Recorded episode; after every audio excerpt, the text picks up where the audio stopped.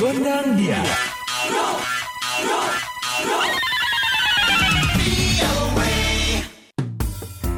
Halo halo sobat VOA, kembali hadir VOA Gondang Dia bersama Dewi Gemini. Dan Ronan DC pastinya dari Washington. Sobat VOA, kali ini ada obrolan bersama Ninyoman Clara Listia Dewi yang saat ini ada di Amerika ikut program Y Silly. Aku sekarang ada di Montana, di salah satu negara bagian di Amerika Serikat dalam rangka program Young Southeast Asian Leader Initiative yang merupakan program dari US Embassy. Akan berapa lama dan apa saja nih kegiatannya? Saya di sini akan belajar selama lima minggu tentang isu environmental dan juga natural resource management di University of Montana. Setelah ini, saya akan berangkat ke New Orleans dan juga Washington DC untuk presentasi terkait dengan proyek yang kami akan buat dan implementasikan di negara masing-masing bisa sampai di sini karena ikut seleksi yang langsung diadakan oleh US Embassy yang ada di Indonesia. Dimulai dari tahapan earn form, kemudian essay, interview, dan akhirnya terpilih untuk berangkat dan belajar di University of Montana. Di mana program ini diadakan di berbeda-beda negara bagian di Amerika Serikat. Dan khusus untuk environmental itu ada dua, ya satu di University of Montana di mana sekarang saya belajar dan yang lagi satu di Hawaii. Clara sendiri di Indonesia apa profesi atau kegiatannya? Saya di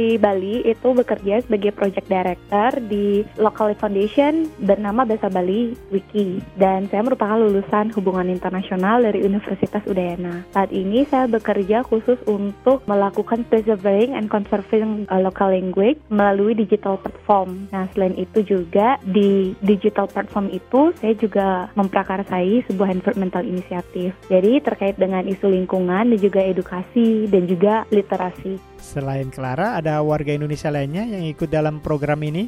Kami ke sini berempat, jadi saya bersama tiga teman yang lainnya. Saya dari Bali, uh, dua teman dari Kalimantan, dan satu teman dari East Timor. Apakah ini pertama kali kamu ke Amerika? Iya.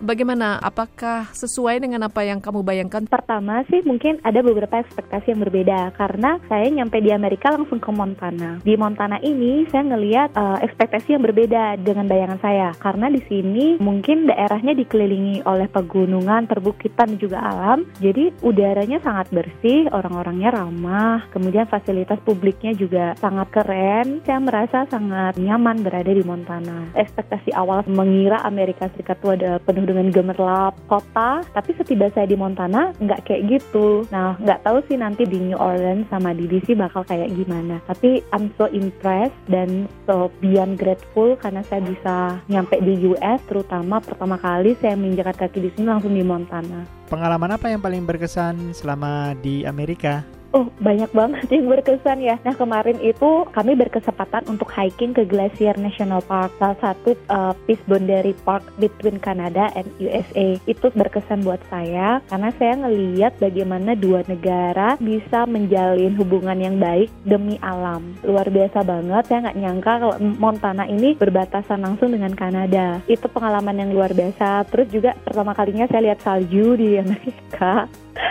uh, dan ketemu sama teman-teman dari negara yang berbeda, kemudian mendapatkan banyak ilmu baru khususnya dari para dosen dan ekspertis di University of Montana terkait dengan penyelamatan lingkungan. Berkesan banget dan bersyukur karena uh, semua program yang saya dapatkan di Wisely ini sangat bermanfaat bagi saya nantinya untuk mengimplementasikan program setibanya saya di kampung halaman. Tadi Clara bilang ada peserta dari negara lain. Nah, kebetulan kami di sini bersebelas negara negara seperti Malaysia, Singapura, Brunei, Laos, Kamboja, Vietnam, kemudian Indonesia, Timor Leste. Selain itu juga kami banyak berinteraksi dengan mahasiswa University of Montana-nya langsung, yaitu mahasiswa dari Amerika. Banyak kita bertukar culture perspektif, kemudian isu-isu yang kami hadapi di negara kami dan juga di Amerika Serikat. Kita bisa saling belajar dan sharing. Apa yang akan dilakukan sekembalinya nanti ke Indonesia nih? Jadi kebetulan uh, melalui local foundation di mana aku bekerja saat ini kami setengah menerima grant dari NatGeo untuk mengimplementasikan sebuah program kerja yang fokus pada edukasi lingkungan melalui digital platform.